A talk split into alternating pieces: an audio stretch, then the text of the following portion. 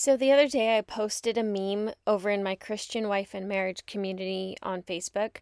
It's a picture of two dogs growling at each other with the text, when you're at home, and below it is a picture of the same dogs smiling with the text in public. And I kind of giggled at first because it's kind of funny because it's true. You kind of argue on your way to a place or a party or even to church and then as soon as you show up, you it's all smiles, right? So it's kind of also sad because it's true. My friend commented on that post and she said that she heard a pastor once say, You're never a better Christian than the Christian you are at home. And that got me thinking that there's more to the story than just a funny meme, and there's a deeper issue going on behind the scenes. Why is this so important? If it's so relatable, why is it even a big deal? Can't I just leave you alone and let you live your life? No. Sorry, boo. This has eternal effects, and there's nothing more important than our souls and eternal lives with the Lord. So, we're going to dive a little deeper into this topic today. So, go grab your coffee and get ready, because here we go.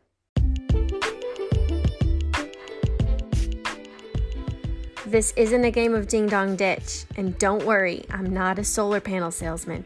I'm just here to see you, friend. Whether you have spit up stains and cluttered counters, or you're still in your heels from work and just getting dinner started, take a minute and come sit with me.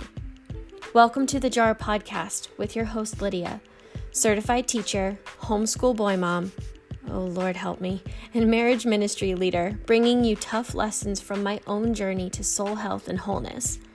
Together each week, we'll discuss our struggles, pain, and shame We'll combat labels and lies with biblical truth, and we'll work through our mess and come out stronger, more confident, and rooted in our identity in Christ. So move your pile of laundry over. Better yet, let me help you fold it while we talk. Thanks for letting me in. Now let's get real. If you're not a part of that Christian wife and marriage community on Facebook that I talked about, click on the link in the show notes or simply put in the search bar in Facebook Christian wife and marriage community. You'll see that meme that I mentioned and other discussions that we have over there that really encourage us to grow in our relationships with the Lord and challenge us to show up for our marriages. So come join us over there.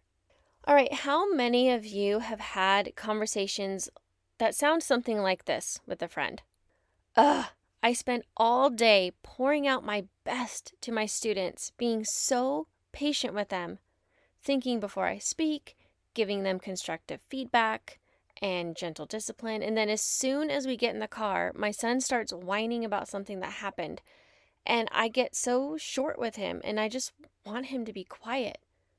I often raise my voice at him or just tell him to be quiet, and I wish I could give him what I give to them. Or maybe something like, So the other day in the grocery store, some lady said this really rude thing to me, and I, I bit my tongue and I just politely smiled and nodded. I didn't really make a big deal or overreact or anything. But the second that I walked in the door, I hurled just a bunch of ugly words at my husband, and my kids watched the whole thing. Or maybe yeah, some idiot cut me off on the highway and I gave him a piece of my mind and some choice words. Then my kids started calling each other names in the back seat and I told them to quit it and be kind to each other. See, okay, real talk, real quick. Listen, Linda. The devil wants you to be inconsistent. He wants you to go to church with one face on and come home with another. He wants you to show up at your workplace or the kids' baseball game or your community group with a big old smile and a hey girl on your face, but then when you close that car door or you walk inside your home, it's suddenly back to scowls and sighs and sarcasm. Y'all know that Satan's got a big old smile on his face whenever we show restraint around someone who's bothering us out in public, or say, I'll be praying for you with a head tilt to a friend at church, and then we come home and there's no prayer, there's no restraint of our words or self control. You're never a better Christian than the Christian you are at home. You're never a better mom. You're never a better wife. You're never a better Christian than the one you are at home. See, I hear this and my perfectionistic tendencies want to go, You suck. You're a failure. You're not good enough. You'll never do a good enough job. Who am I kidding though? That's the devil trying to prevent me from taking action by attacking my thoughts. It, he does the same to you. It's a spiritual battle around us all the time. But today we're going to focus on some simple, practical things that we can do. But first, we have to understand what is the problem? The problem with being one way in public and another at home. What is the big deal? And I'm going to throw in a disclaimer here that no one is perfect. That's not the end goal of all of this. If you're walking in awareness, conviction, repentance, and allowing the Lord to work in this area of your life, then the mistakes you make along the way with your kids won't have the same effect as if you were to not care or not try and not point them to the God that is perfect. So, just needed to throw that little disclaimer in there that this isn't about perfection, but it is about aligning ourselves with the Word of God and with what He wants for us, which is to be more like Christ, who was consistent and faithful in His words and His actions. So, the problem is that when you act one way in public and the other way or a different way at home, that is almost the exact definition of hypocrisy. And I just did an episode last week on hypocrisy, and you can go back and listen to that. But the problem is, is that kids, especially, are so perceptive, and husbands see it too. And when we are hypocritical, especially when it comes to things involving God and the church, our kids especially deduce that this whole Christianity thing, this whole God thing, this whole Jesus first thing isn't real. They're going to see the double mindedness, the inconsistencies, and they're going to struggle to believe that what's said in church and what we say is important is actually real and true because of what happens in the home. How can we possibly make a kingdom impact and a difference outside our home if our impact in the home is more hurtful or hypocritical or harmful? 1 Samuel 16:7 says that a man looks at the outward appearance, but God looks at the heart. People may see one thing, but God knows what's really going on inside your heart, and that counts more than anything you do in front of others. So, how do you become a woman of your word? What do we need to do to stop acting one way in public and another way in our homes? Today, we're going to talk about five questions that will challenge you to be the Christian wife and mom that God's called you to be in your home first and your community and workplace or the world second. Number one, where is God calling you to focus? Are you where He wants you right now? Are you focusing on something else instead of your home or your marriage or your children? And He hasn't called you to do that? Or maybe He's shifting it for you. When I started feeling the tug to, to leave teaching, to leave the classroom, part of what the Lord was showing me was the amount of focus I was putting into my work and the 20 plus students that I had every day. And it was causing me to lose focus on my own two children and zapping all of my energy to only offer them my leftovers. And then my husband would get my leftover leftovers.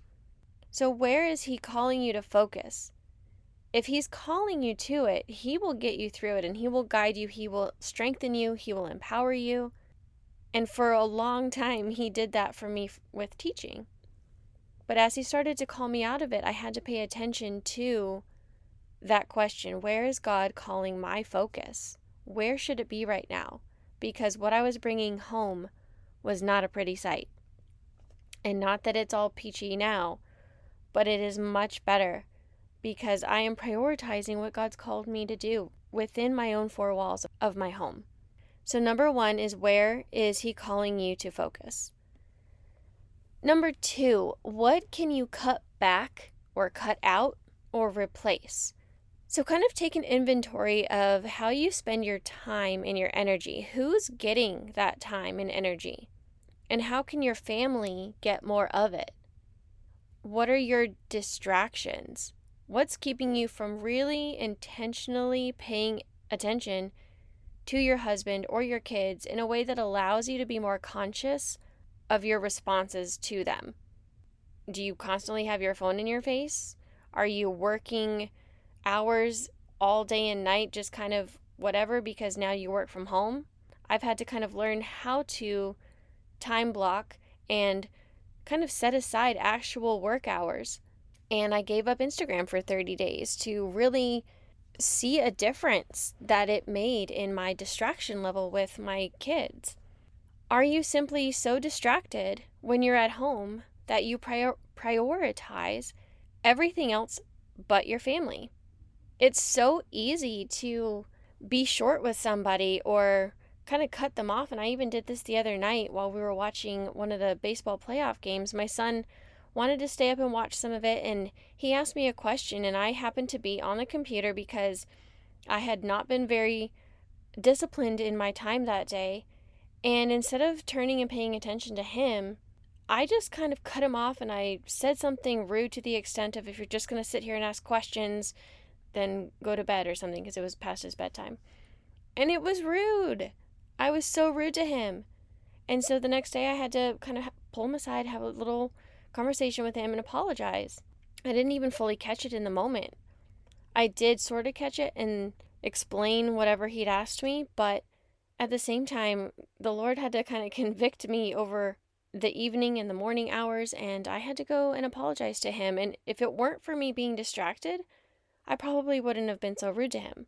So, question number two is what can you cut back or cut out or replace that is possibly distracting you and therefore making you have a shorter fuse or making you react in, in an unkind way? Number three, what are you worshiping? Do you value others' opinions over obedience? Would you rather show up with a happy churchy face and say, I'll be praying for you, rather than stopping and praying right then with that person right there and actually doing it. Idols in your life can cause you to prioritize things that don't really matter because you're worshiping the wrong thing. When God's not on the throne of your heart, it's easy to not follow where He's leading. Go listen to, to episode number nine. Um, I think it's I think the title starts with I Spy a Fake. And it's about how to identify, dismantle, and replace counterfeit gods in your life. Because when the Lord is Lord over your whole life, He'll lead you to become more like Him, which is the same here and the same there. He is consistent and faithful and trustworthy, which means you will become those things more too when He's Lord of your life in every aspect. So, number three is what are you worshiping? Number four, what does your time with the Lord look like? If you're quote unquote reading the Bible every day, or you're going to Bible study, but your actions and your words towards those in your house or even anybody else are opposite of the fruit of the Spirit, something is off. And I can testify to that. I was one of the biggest hypocrites at one point in my life, going to a Bible study and sinning in another area of my life, reading my Bible every day and yet entangled in sin. Something is off if the fruit that you're bearing does not match up with what you say your time with the Lord is like. Maybe you really are physically reading the Bible, but is your mind closed? Is your heart closed? Are you not receiving what He's trying to tell you? Are you aware of what's going on, or is anyone pointing anything out to you? Are you listening to them? Is your time with God focused and introspective enough? Are you actually letting the Holy Spirit convict you?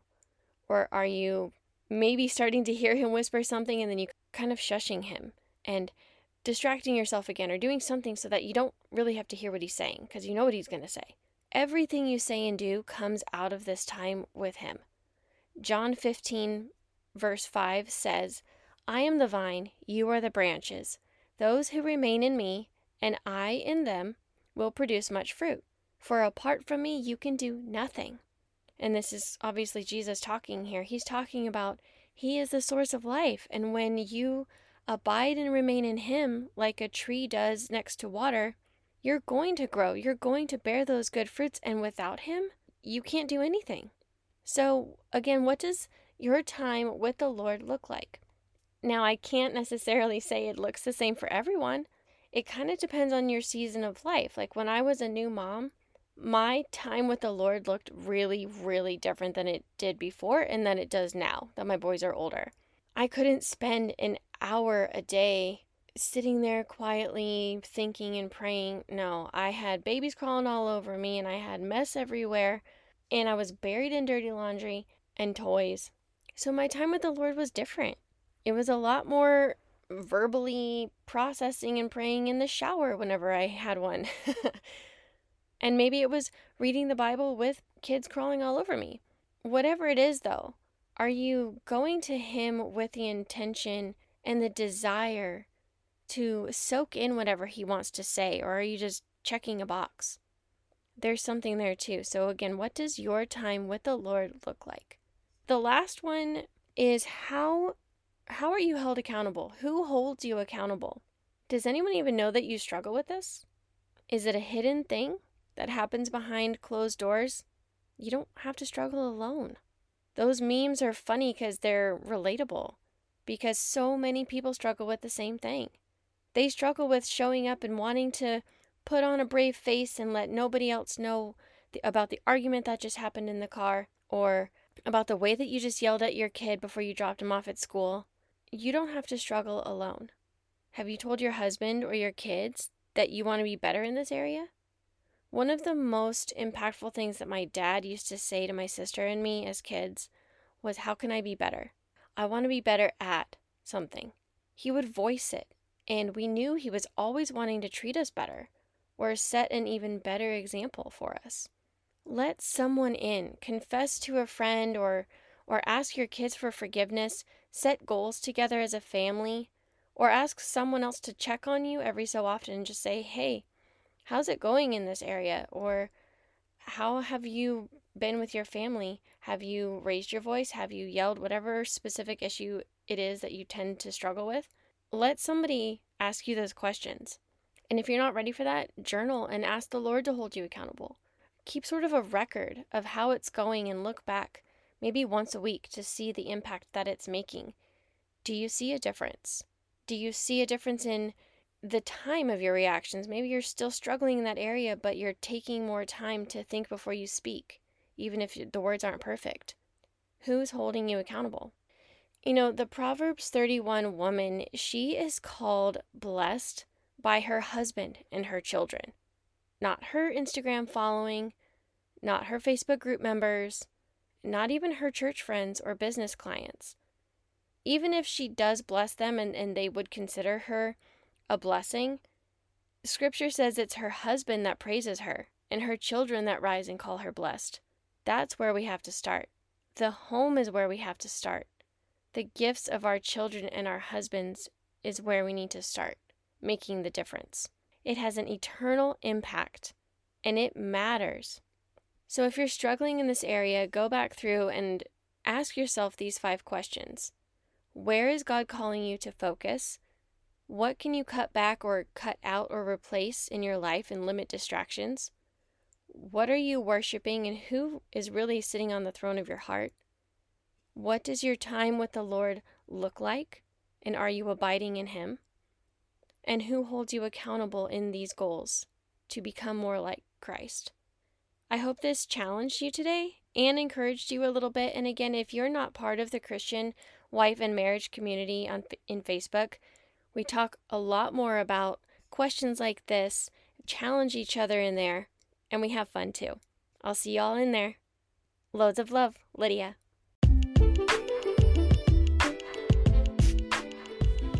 Second Corinthians chapter 4 verse 15. All this is for your benefit so that the grace that is reaching more and more people may cause thanksgiving to overflow to the glory of God. I'll see you next Saturday, same time, same place.